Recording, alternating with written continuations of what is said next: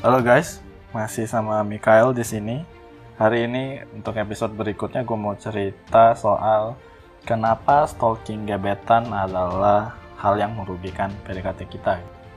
Kebiasaannya kan gitu ya, kalau misalnya ada orang naksir sama gebetannya dia suka, terus dia berusaha untuk cari informasi sebanyak mungkin mengenai gebetannya gitu ya. Entah dari sosial media, entah dari teman-temannya, entah dari mana pun gitu ya. Nah, ngelakuin hal ini sebenarnya ngerugiin progres PDKT lu gitu ya. Uh, lu mensabotase PDKT diri sendiri dengan uh, stalking gebetan. Bentar lagi bukan ceritain kenapa. Oke. Okay. Jadi pertama hal yang bikin stalking gebetan menyabotase PDKT lo sendiri itu karena uh, pertama lu menuangkan investasi yang tidak berbuah ya. Jadi waktu lu mencari uh, informasi itu lo meluangkan waktu lo meluangkan energi. Kadang-kadang lo meluangkan sumber daya uang karena lo harus ke warnet lah lo harus beli pulsa lah lo harus apalah gitu ya. Bahkan kadang-kadang kalau ekstrim lo pergi ke tempat mana cuma buat ngeliatin dia lagi ngerjain apa atau dia lagi ngelakuin apa gitu ya. Nah itu investasi. Nah kalau di dalam kelas cinta itu kan kita selalu bilang bahwa investasi akan membuahkan rasa sayang gitu ya. Dan investasi itu yang investasi itu kan bentuknya sepihak gitu ya. Maka rasa sayang yang muncul karena investasi itu juga bentuknya sepihak gitu. Jadi lo ngerasa sudah berkorban banyak buat dia, lo ngerasa sudah melakukan banyak hal buat dia. Jadi lo ngerasa sayang buat dia.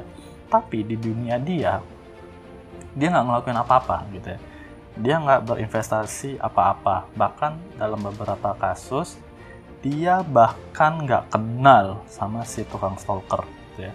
Jadi beneran nggak terjadi apa pun di dunianya sementara dunia lo lo nabung terus lo keluar ya, investasi terus lo keluar biaya terus.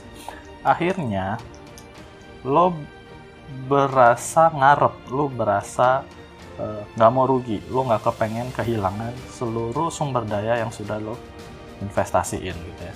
Nah, waktu lo berasa nggak mau uh, kehilangan ini, lo mulai melakukan hal-hal yang mensabotase PDKT lo. Misalnya apa? Lo memohon, lo mengemis, lo uh, bersikap agresif terhadap lawan jenis lain yang ada di sekitarnya. Lo mulai melakukan tindakan-tindakan bodoh seperti blackmailing, memeras, terus lo mulai uh, pokoknya segala hal yang dilakukan oleh orang-orang desperate lah, gitu ya dan itu justru bikin dia makin gak tertarik sama lo gitu ya. Nanti yang pertama itu dari sisi investasi. Sisi yang kedua, kenapa stalking memperburuk uh, chance lo untuk mendapatkan gebetan di dalam PDKT? Karena yang kedua, waktu lo spending time untuk stalking dia, terus lo ngebayangin, oh dia ini, oh dia itu, wah nanti gue bakal ngobrol pakai topik ini dah wah gue bentar uh, bakal gandengan tangan sama dia di tempat ini deh soalnya dia paling suka tempat ini. And so on and so on. Lu menciptakan sebuah kenangan di dalam pikiran lu yang sifatnya satu arah ya. Sama kayak investasi tadi tapi ini bentuknya kenangan gitu ya. Lo menghujani pikiran lo dengan begitu banyak informasi mengenai imajinasi antara lo dan dia gitu ya lama kelamaan otak lo sudah nggak tahu lagi mana yang imajinasi dan mana yang realita gitu ya. di dalam kehidupan lo di dalam sisi lo lo berasa sudah spend waktu banyak sekali bersama dia. Lo berasa sudah lakukan banyak hal bersama dia.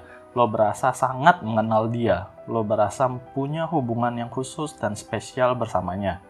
Lo berasa uh, something special buat dia. Ini kayak Wota dan Osimennya kali ya gitu ya. Jadi mereka berpikir setiap kali mereka handshake dengan Osinya, si Osi menganggap uh, handshake tersebut sebagai handshake yang individual dan spesial gitu ya.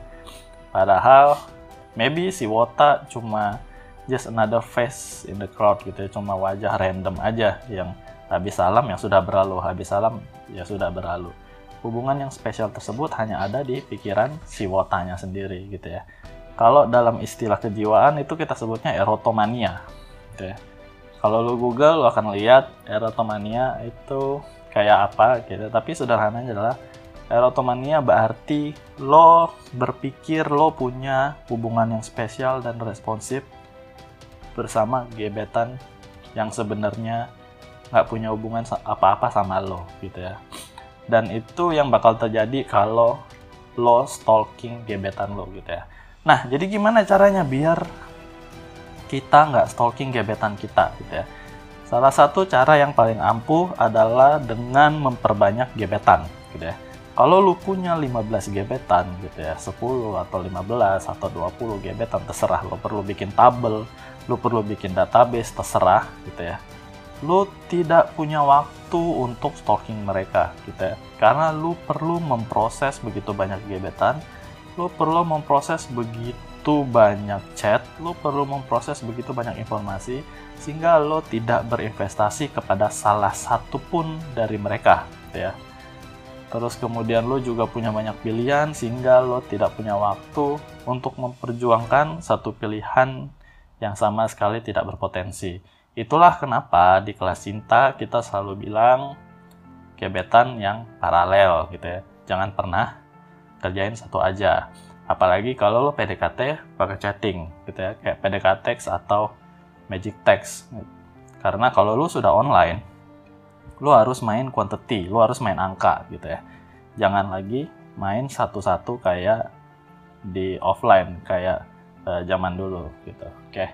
Nah, jangan lupa kalau lo punya komentar atau lo punya pertanyaan lebih lanjut, lo dengerin uh, podcast ini pakai aplikasi, lo download di App Store, namanya Anchor ya, A N C H O R, lo download, nanti lo bisa uh, kirim pertanyaan, gitu ya, pakai voice, nanti pertanyaan lo bisa gue muat, bisa gue puter, terus langsung gue jawab jadi satu podcast tersendiri. Gitu ya.